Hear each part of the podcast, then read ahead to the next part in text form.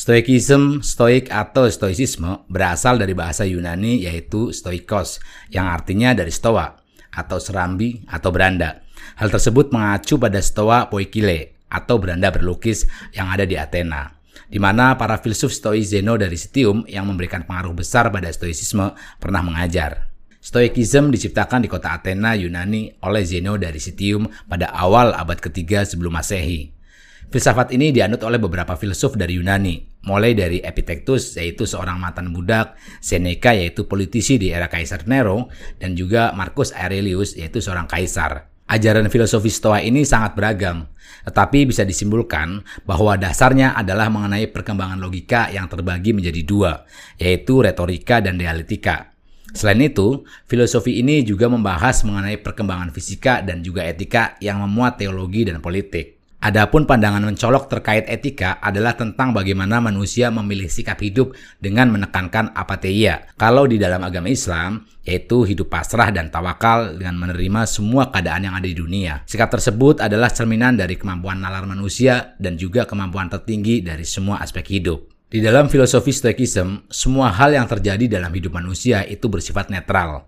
Tidak ada yang berperan positif atau negatif. Tidak ada hal buruk atau hal baik. Hal yang bisa menjadikan hal tersebut menjadi hal positif atau negatif, hal baik atau hal buruk adalah interpretasi kita terhadap hal tersebut. Para filsuf stoik menganggap kebahagiaan itu bukan untuk dikejar. Mereka lebih fokus pada cara bagaimana dapat mengurangi emosi negatif, mulai dari marah, sedih, stres, dan juga galau. Dengan memperbaiki hal tersebut, maka kita akan lebih mampu mengendalikan perilaku kita dalam menghadapi emosi tersebut.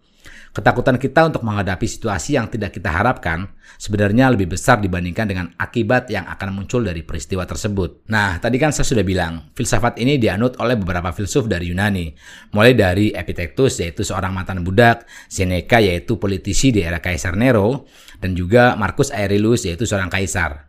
Nah, saya akan membahas isi buku Letters from Stoic yaitu karya Seneca. Buku ini membahas bagaimana cara menciptakan hidup yang bahagia berdasarkan filosofi masa lalu.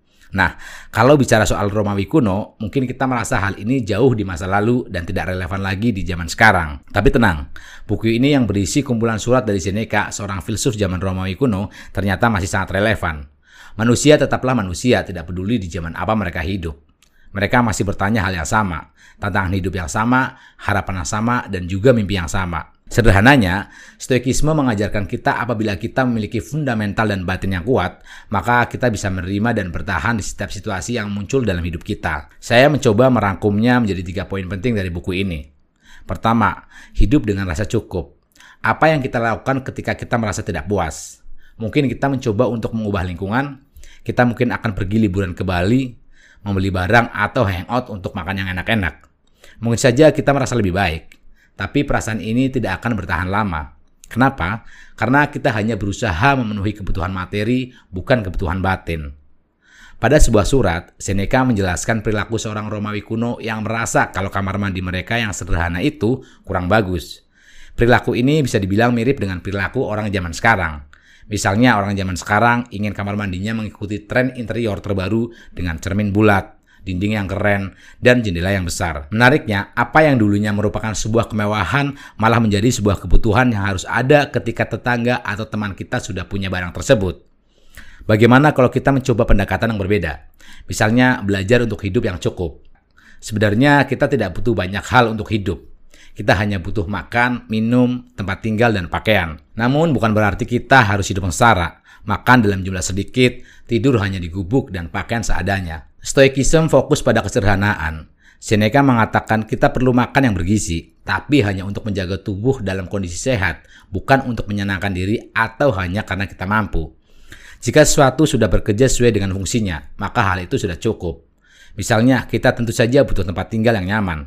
Tapi jangan terlalu sibuk pada berbagai pernak-pernik yang harus ada untuk mempercantik rumah. Ingat, pada dasarnya fungsi rumah ya sebagai tempat berteduh. Kedua, menghadapi ketakutan dalam hidup. Apa ketakutan terbesar kita? Apakah kehilangan jabatan yang kita miliki sekarang, kehilangan uang, kehilangan kenyamanan yang selama ini kita nikmati? Hidup dengan ketakutan memang tidak enak. Seneca memberikan sebuah ide, bagaimana kalau kita merasakan hidup miskin dalam waktu tertentu. Misalnya selama empat hari kita hanya makan dengan budget minim dan hidup semiskin mungkin. Kenapa ini penting? Karena kondisi dan kenikmatan yang kita miliki itu tidak pasti akan bertahan selamanya. Hidup akan selalu berubah dan banyak hal tak terduga muncul. Misalnya kita terkena PHK, bisnis kita tiba-tiba bangkrut, dan sebagainya. Latihan ini akan mempersiapkan diri kita ketika hal terburuk menjadi kenyataan. Contoh lain yang sudah berjalan dengan latihan ini adalah para tentara dalam situasi damai, mereka tetap berlatih dan mempersiapkan dirinya. Jadi ketika perang benar-benar terjadi, mereka sudah siap. Seneca bercerita tentang seorang temannya yang sedang menderita karena rumahnya habis terbakar. Ini tentu saja kejadian yang tidak terduga dan dampaknya sangat besar. Untuk mengurangi rasa sakit yang dialami oleh temannya, Seneca memberikan dua wejangan. Pertama, sesuatu akan cenderung dibangun kembali lebih kuat. Manusia biasanya belajar dari kesalahan. Jadi dari satu kesalahan, maka kita akan belajar untuk menjadi lebih baik. Mungkin kamu pernah dengar istilah what doesn't kill you make you stronger. Apa yang tidak membunuh kamu maka akan membuatmu semakin kuat. Contohnya gini, di Jepang banyak sekali terjadi gempa bumi. Inilah yang mendorong mereka harus menciptakan prinsip pembangunan gedung yang ketat. Alhasil, bangunan di Jepang bisa dibilang menjadi salah satu bangunan yang terkuat dalam hal menghadapi gempa bumi. Kedua, mempersiapkan dirimu secara mental untuk tragedi selanjutnya.